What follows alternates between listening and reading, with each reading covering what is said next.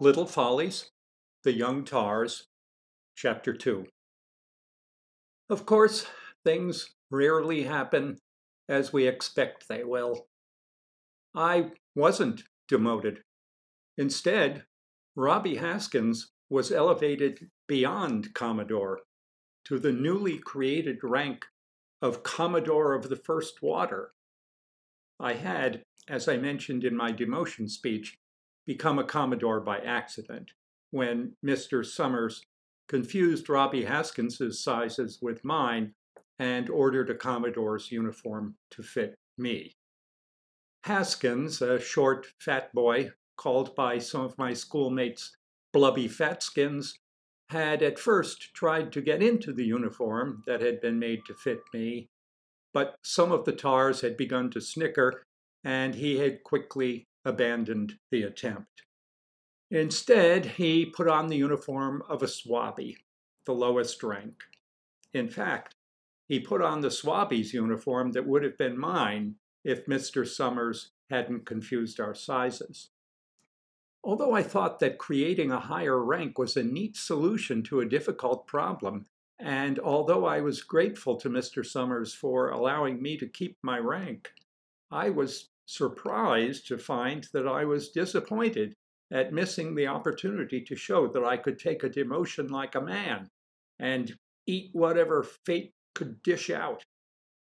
I should have realized that the TARS would provide other opportunities. After Robby's advancement had been applauded and we had drunk the cream soda and eaten the cupcakes, Mr. Summers called for quiet had us sit cross legged on the gym floor in a rough circle around him and outlined his vision for the young tars. Lads, he said, today we have begun a great journey the voyage of the tars. Excitement rippled through the group. This sounded like fun. Now you might be asking yourselves, he continued, where are we going on this journey? Well, the answer to that question is it doesn't matter. There were some puzzled looks. I wore one of them. Look at it this way, he said. We've just left port. We're somewhere at sea. We're surrounded by fog and we can't see where we're going. We can't even see where we've been. I say, great. You may think that's a crazy thing to say, but hear me out. If we can't see where we've been, then we're not shackled by tradition, are we? No, we're not. If we can't see where we're going, then we're not limited by the blinders of narrow purpose, are we? No. Well, then, what the heck is our destination? Our destination, lads, is the horizon and the horizon is all around us, so we can't miss it. On the other hand, the horizon is unattainable, so it doesn't really matter whether we get there. And that's my point.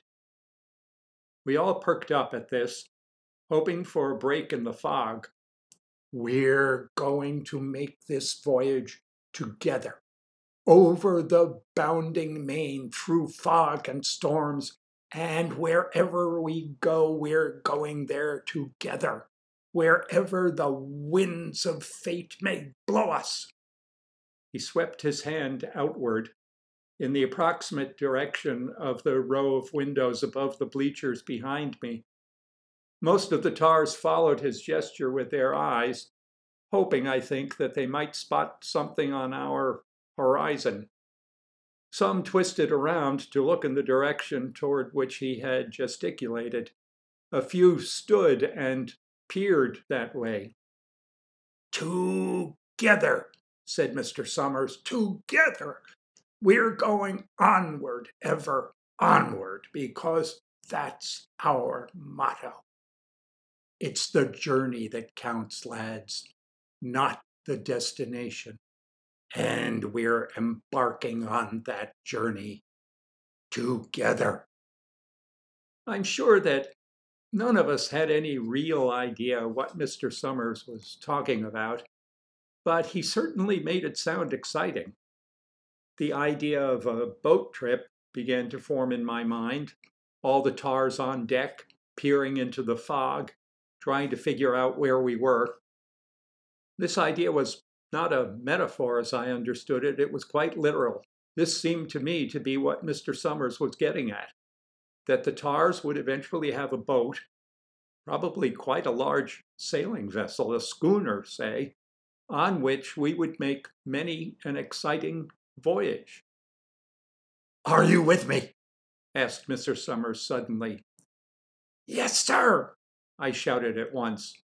My enthusiasm for the ocean voyage that I'd seen through the fog had me primed, and the words shot from me before the others had opened their mouths. Their yeses and you bets and yes were hearty enough, but my yes, sir, was by far the strongest endorsement, and I think the others envied me my quickness. Mr. Summers was clearly pleased and moved. He swallowed hard and blinked a couple of times. When he spoke again, there was a catch in his voice. Thanks, lads, he said. I'm glad to know you're with me. Together we can really en- enjoy the trip. He bowed his head, and a reverential silence fell over the assembled tars. We were, I thought then, mutually awestruck by an ill defined sense of some kind of mission. After a long moment, Mr. Summers lifted his head, took a deep breath, and brought his hands together sharply. Well, he said, let's get down to work. On a ship, everyone has a job, you know.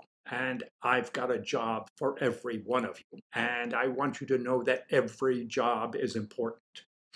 Every job. I mean that. Every young tar has a job, and every job is important. As far as I'm concerned, the jobs that all you tars have to do are equal. Whether you are at the top of the heap, like Commodore of the First Water Haskins, or you're at the bottom of the heap, like Swabby Haywood. Robby Haskins beamed. Bones Haywood, the skinniest boy in the fifth grade, a pale boy with freckles, looked into his lap. When Mr. Summers began assigning jobs, the fog that hid the tar's course began to lift a little. Most of what we were to do involved keeping the school shipshape and our schoolmates in line. Despite what Mr. Summers had said, there were differences among the jobs. Robby Haskins's job boiled down to keeping his hair combed and standing up straight when he was in uniform. But the Swabbies, baymen, and seamen had jobs that actually involved work cleaning erasers and washing blackboards, picking up papers on the school grounds, washing Mr. Summers's car, and so on. I was one of the tars assigned the task of attempting to keep order among the boys and girls who rode buses to and from school. They were to enter and leave the buses in a safe manner, without jumping. They were to walk to or from the bus, not run. They were not to shout. They were not to make rude remarks about the teachers or the administration. They were not to ridicule the bus driver, and they were not to sneer at the tar who was monitoring them. If anyone breaches these basic rules of good conduct, said Mr. Summers, I want to know about it. I want names. I want details. I want to know the time and place of the transgression. I want the names of witnesses. I want each of you to carry a small notebook. I was already carrying a small notebook, the one in which I had written my Easy Come, Easy Go speech. So I perked up at this remark, recognizing an opportunity to distinguish myself. I whipped out the notebook and waved it at Mr. Summers.